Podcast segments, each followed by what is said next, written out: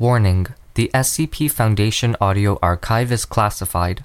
Access by unauthorized personnel is strictly prohibited. Perpetrators will be tracked, located, and detained.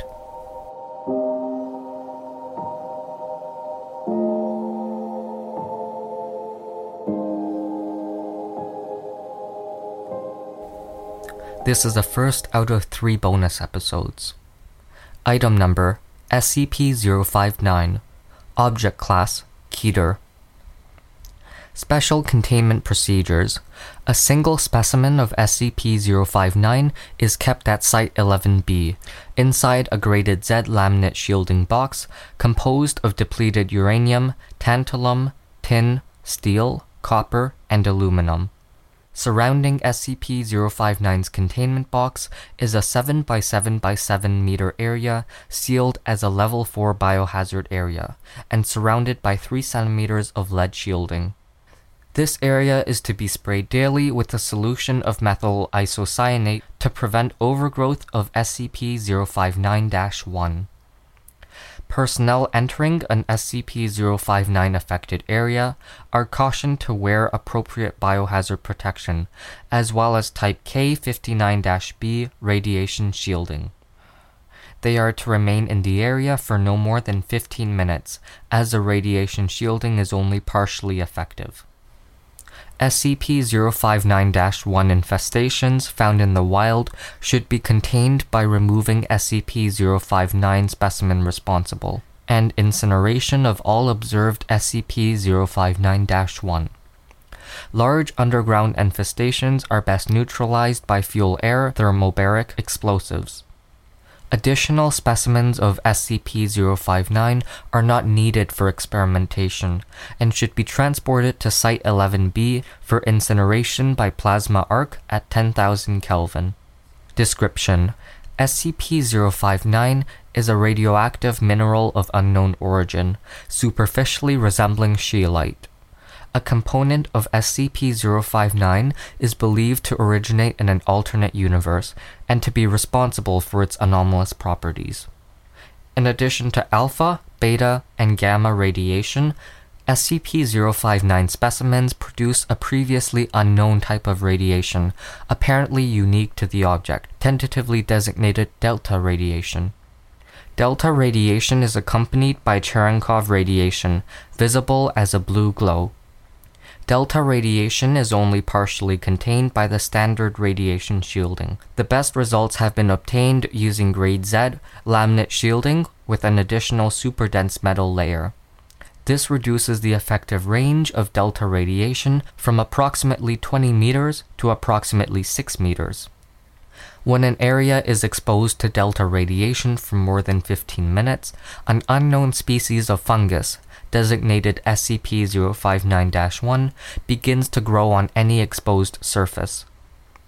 This fungus does not require any standard nutrition, but will die within 24 hours of removal from a delta radiation source. SCP-059-1 is itself radioactive, but does not emit delta radiation.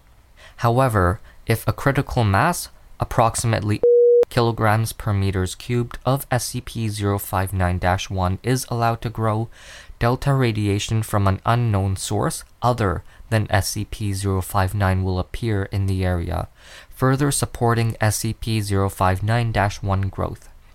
Interested readers may consult Dr. O for his theories of space-time stress and merger of alternate realities. Within 18 hours, the infected mass will become transparent and disappear, presumably into the universe that is a source of delta radiation. The process then continues, with SCP-059-1 infecting new material. SCP-059-1 will infest both living things and inanimate objects. Humans and animals infected with SCP-059-1 become immune to the effects of ionizing radiation, but progressively merge with SCP-059-1, and eventually have all tissues replaced by fungal growth.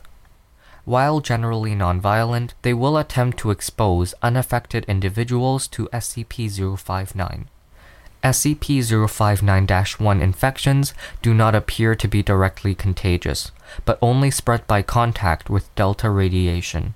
However, long-term exposure to SCP-059-1 has not been adequately tested to rule out considering it a biohazard, as well as a known radiation hazard.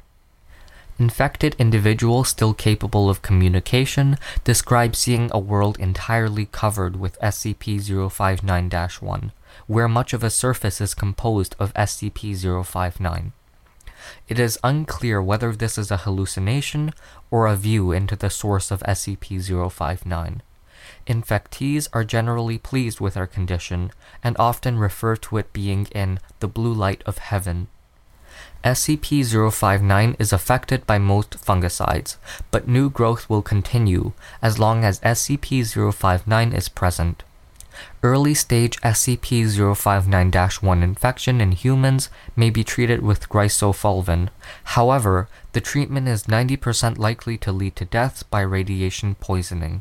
Treated individuals lose their immunity to radiation and will already have absorbed a new lethal dose prior to treatment. Late-stage treatment should not be attempted, as too much tissue will already be converted to SCP-059-1. The remains of failed treatments should be kept out of range of SCP-059, otherwise SCP-059 specimens have been discovered in 8 different underground locations across a range of 5,000 kilometers. No pattern has emerged for their appearance. Specimens range from 1 to 10 kilograms in size, and are not a part of the natural rock formations in the areas where they have been found. Addendum.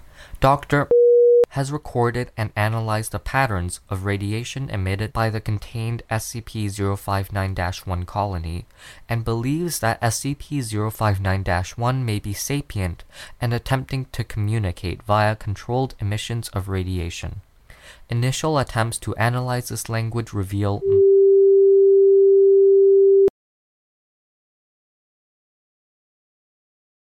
this was one of 3 bonus episodes releasing before the start of Season 2.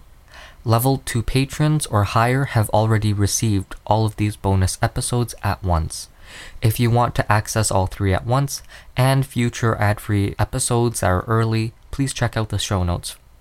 As always, if you enjoyed listening, please follow on social media and rate and review. Thank you for listening and stay safe.